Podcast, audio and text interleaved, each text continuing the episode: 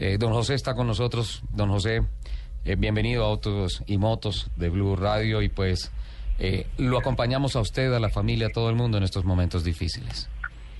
Ricardo, muy buenos días a todos. Primero que todo un agradecimiento enorme a la cantidad de amigos, de personas, de lectores, de seguidores de, de Gonzalo, amigos de la familia, que nos han escrito por todos los medios, por el Twitter, por los Facebook, por mi, teléfono personal, primero que todos ellos. Un abrazo grande de agradecimiento y entiendo que pues con el valor que nos escriben también hacemos un homenaje a la memoria de Gonzalo que nos fue ayer. Sí, esa yo creo que en estos momentos, más que hablar de la pérdida, tal vez deberíamos hablar un poco de la gran obra de Gonzalo como piloto, como empresario al frente de Autopress. Tantos días que fueron todos los de su vida, ¿no? Aportándole al automovilismo deportivo colombiano. Él sí se crió en un carro. Claro, claro. Porque, vi, vi, la foto de José con él en internet cuando tendría por ahí que cuatro o cinco años. Sí, señor, es que Gonzalo empezó a correr hace 22 años exactamente ganó las seis horas, el piloto más, más joven que ganó las seis horas. Sí. tenía 16 años cuando lo ganó.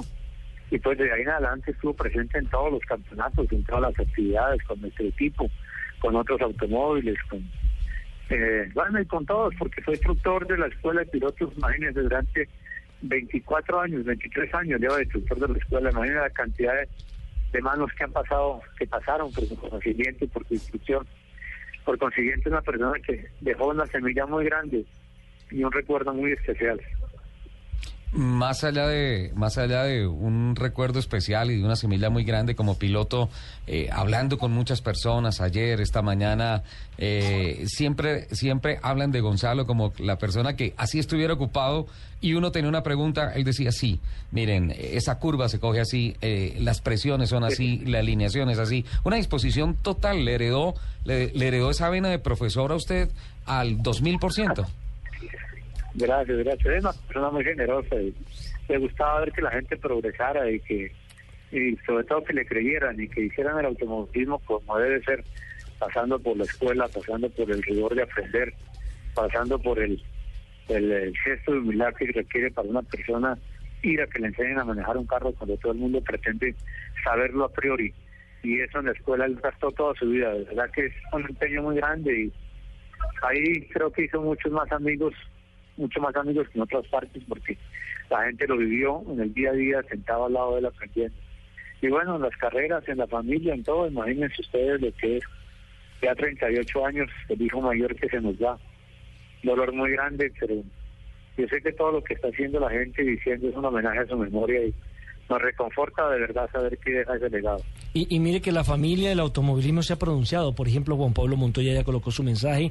Xavi, el Chevy... Eh, Gaby Chávez, acaba de colocar eh, el mismo eh, Tunjo que reconoció que su maestro había sido eh, Gonzalo. nos decía José que habló con Juan Pablo.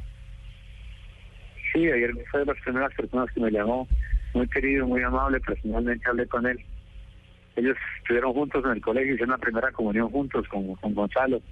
Y bueno, por supuesto, pues él es hijo de un primo mío y tengo un afecto cercano de familia muy especial además, además del automovilístico. decían en las redes sociales y alguien que no recuerdo ahorita el nombre que tiene que ver con el mundo del automovilismo que algo raro tuvo que haber pasado porque si alguien conocía las medidas de seguridad era Gonzalo. Ajá. Sí, no, eso es que teníamos un carro, un carro nuevo que habíamos hecho completamente nuevo, un carro muy experimental, es un Chevette con otra motorización, con todo otro concepto de tracción trasera. lo llevamos al autódromo, llevamos dos años trabajando. Yo le hice cuatro, cuatro vueltas de ensayo antes de, de, entregarlo porque quería estar seguro de que todo funcionaba pues correctamente, aunque pues por supuesto que es un carro que tendría que tener muchísimos ajustes en, en todas sus partes, de resorte, suspensiones, frenos, relaciones, porque era un carro sacado de la caja y tenía muchas cosas por hacerle. Le dije a Gonzalo, estrénalo y salió.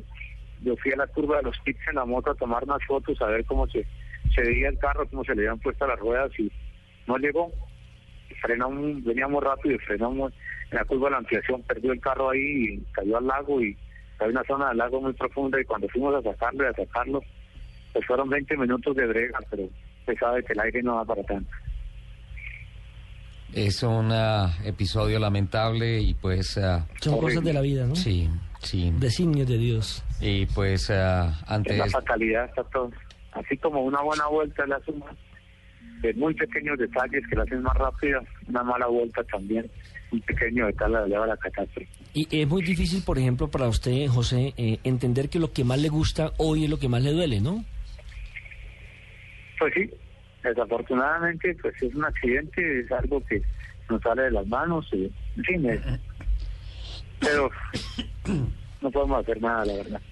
recordar a Gonzalo. Eso, recordarlo, honrarlo, eh, hacer su legado, seguir trabajando en lo que él quisiera hacer, respetar a, a todas las cosas que nos enseñó, acompañar a su familia, a su chiquita.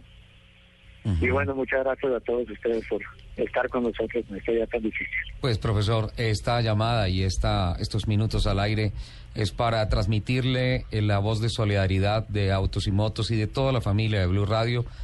Reitero en la metáfora. Sé. Lo, lo reitero en la metáfora. eh, usted, José, es el papá de todos nosotros, los periodistas que seguimos sus pasos, por tanto sentimos que se nos fue un hermano. Para toda su familia, nuestra, gracias, nuestra solidaridad y apoyo siempre.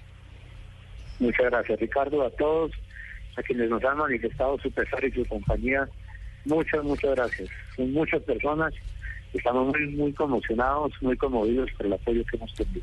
Gracias Recordemos, por la llamada y, y día. recordemos que las honras fúnebres son este sábado 20 en la funeraria Gaviria, es decir, en la calle 98, número 17A20, al norte de Bogotá, a partir de las 4 de la tarde. Y la ceremonia religiosa de despedida será mañana domingo, 21 de septiembre, a las 10 de la mañana, en la capilla de los Santos Apóstoles del Gimnasio Moderno, ubicado en la carrera novena número 7499.